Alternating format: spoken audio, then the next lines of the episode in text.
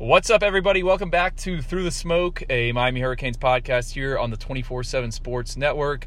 I'm Andrew Ivins, joined as always by David Lake. A bit of a emergency instant reaction podcast, kind of coming out of day one of spring practices for the Hurricanes. Um, they opened up, not spring camp, I guess, what is it, just spring football? Spring football. Spring football here uh, on Monday morning. This is our first chance to see not only D'Eriq King, uh, but also Rhett Lashlee, Rob Likens, Quincy Roche, um, a handful of early enrollees. David, I'm just going to throw it right at you. Give me your biggest takeaway as we sit in our car outside of Green Tree practice fields. Yeah, so I think so. Let's just start with this is what we could see. So the media gets about a 30 minute window, so we can't necessarily see everything, but we get a good snapshot on how guys are looking, uh, what the coaches, the new coaches are like in terms of attitude and intensity, all that good stuff. And my quick takeaway I'll start with the coaches. I thought Rhett Lashlee and Rob Likens, the new wide receivers coach, I thought they both set a tone of intensity uh, from the get go. They were definitely not shy about getting on their guys um, when they needed to early in the practice. I think it was within 10 minutes of, of the practice starting when Rhett Lashlee was was uh, you know strongly coaching his quarterback position group, um, which I think is a good thing. I'm a fan of, of guys who coach hard, and I thought Rob Likens also is a guy who's not afraid to coach his players hard. I thought you could tell that you know the tempo of practice is faster on offense. Um, is it anywhere close to where it needs to be? No. But you could tell they're, they're trying to work at a faster pace on offense from drill to drill, station to station. And, you know, we can get into D'Eriq King next. I thought, you know, we, we can't really see much. He, he's throwing on air mostly from what we can see. And most quarterbacks should look good throwing on air, and D'Eriq King did. So, what, what were your thoughts on D'Eriq?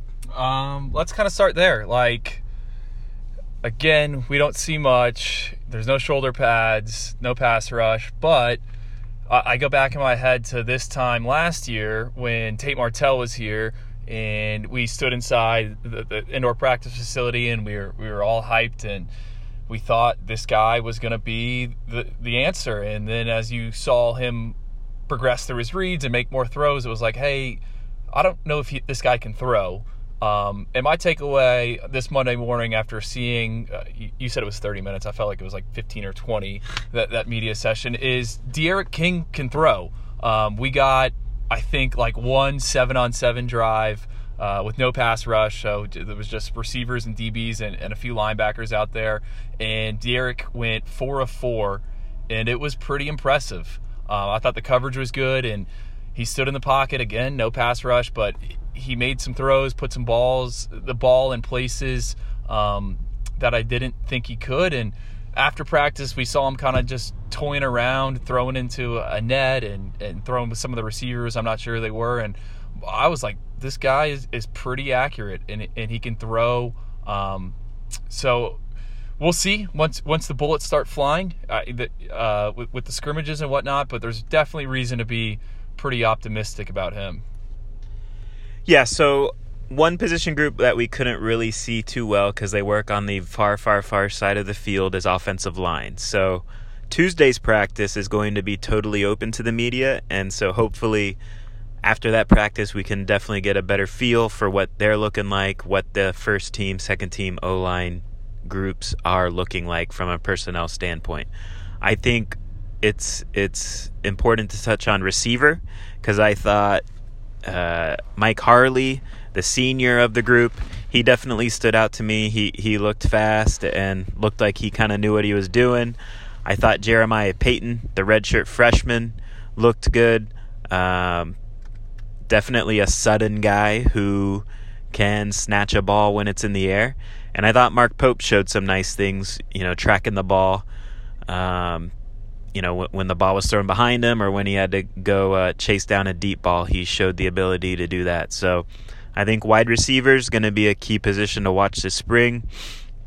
It's one of the reasons why I think Miami wanted to switch their offensive philosophy this year because they wanted to unlock the potential that is there. They they do have talent there. Um, I think too we should touch on tight end.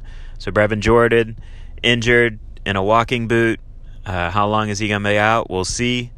Um, and then tight end Michael Irvin was absent from practice today. Uh, our understanding at this point is things are kind of being sorted out. No final decision has been made in terms of uh, whether or not Irvin is going to continue with the Hurricanes or explore other options. So we'll see how that uh, goes. But that meant Will Mallory was getting a ton of reps at tight end, and, and I thought he looked pretty fast today. Uh, what about on defense, Andrew? Uh, any any quick takeaways there on that side of the ball? Uh, I mean, just two things with, with, you mentioned the tight ends. From from what I've heard, you know, Brevin was spotted in a walking boot. I don't know if it was his left or, right ankle. I, have heard he's not going to do anything this spring.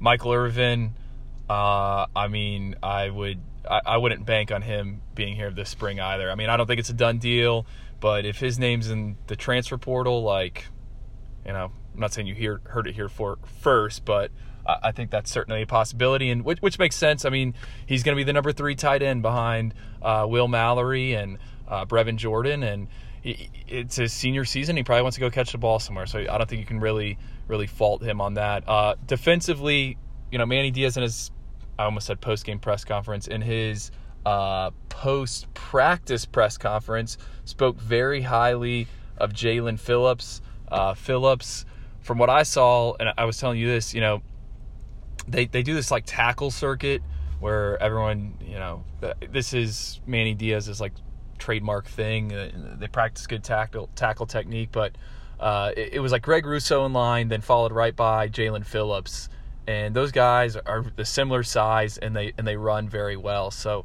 uh, I, am interested to see what Jaelan Phillips looks like. He he moved. I mean, he, he's fast and and he's long and wow. I mean, you get him and and Quincy Roche, who isn't really the biggest lineman out there, but there, there's some definite potential on that defensive line. Yeah, and I'll say this after the practice when, when Manny Diaz was speaking with the media, he definitely highlighted Jaelan Phillips for his athletic ability.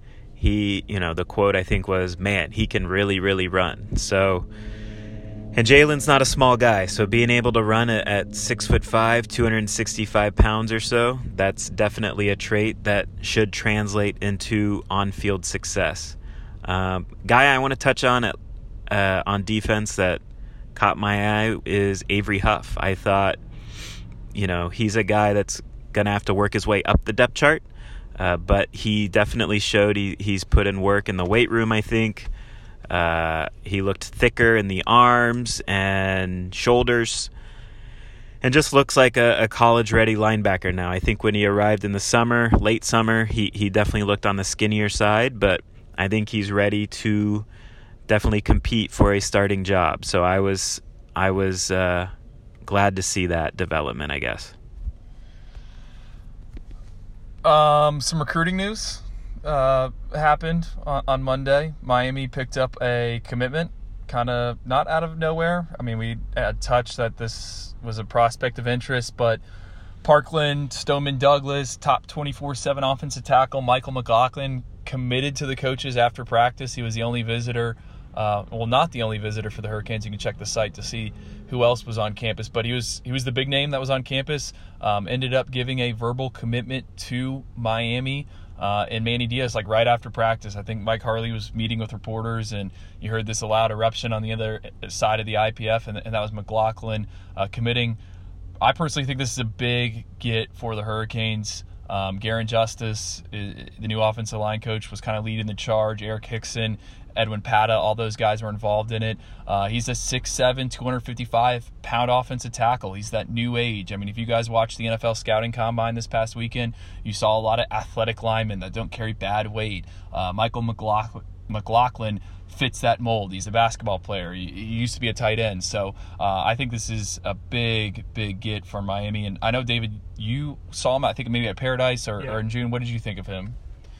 Yeah, definitely a developmental guy, which I don't think is bad, you know, simply because he definitely needs to continue adding weight and strength. Um, but yeah, I mean, the athleticism's there. That's intriguing. He's definitely, uh, you know, the the length that that you want at the tackle position. Um, so yeah, I think look, if you're looking for him to come in and be a guy who's gonna compete to crack the two deep right away, like a Jalen Rivers, he's not gonna be that. But you know, maybe two or three years down the road, he can be a starting offensive tackle. So I'm a big fan of the take. Um, nothing wrong with with getting a commitment from a four star offensive lineman ever at Miami. And you know, I think big picture wise, the hope is you know, maybe this can jumpstart some some recruiting momentum, so to speak, in the month of March. You know, Miami, well, the whole NCAA uh, is coming off a February dead period, and so things were quiet on the recruiting front because of that um, around the country. And so, you know, the second day that that contact period kind of opens up, Miami gets a commitment. I think that's a good sign. Uh, we'll see if Miami can keep that rolling here through the rest of spring football. All right, let's wrap things up. Uh, again, just an instant reaction podcast. We are taping in a car. Um, David, since we got spring football is here, yeah. the schedule Tuesday, uh, the team will practice. There's going to be a break Wednesday. They'll practice again Thursday and Friday. Then everyone will go on spring break. So we're going to have a ton of coverage, but more importantly, we got a special promo um, for not only listeners but anyone who uh, comes across the site. So why don't you why don't you run through that promo real quick? Yeah. So so we have an annual uh, VIP subscription promotion going on right now. I think Monday through the fifth. I think it ends at midnight, March fifth. Um, the deal is fifty percent off an annual subscription. So that's a year worth of you know recruiting coverage our insider thoughts on the team and all, and all the scoop that's going on with the team and recruiting. I think that runs you for about 53 bucks for when it's 50% off. So if you're interested, if you're a listener to the podcast and want to jump on board with the website, you know, we have a lot of fun on the message board and I think we give pretty good insight on, on where things at were with the team. So give us a shot. You'll get a full year um, I think this could be a, a fun year for Miami Hurricanes fans. So it's definitely a good time to sign up and take advantage of this deal. All right, guys, we'll talk to you next time. Later.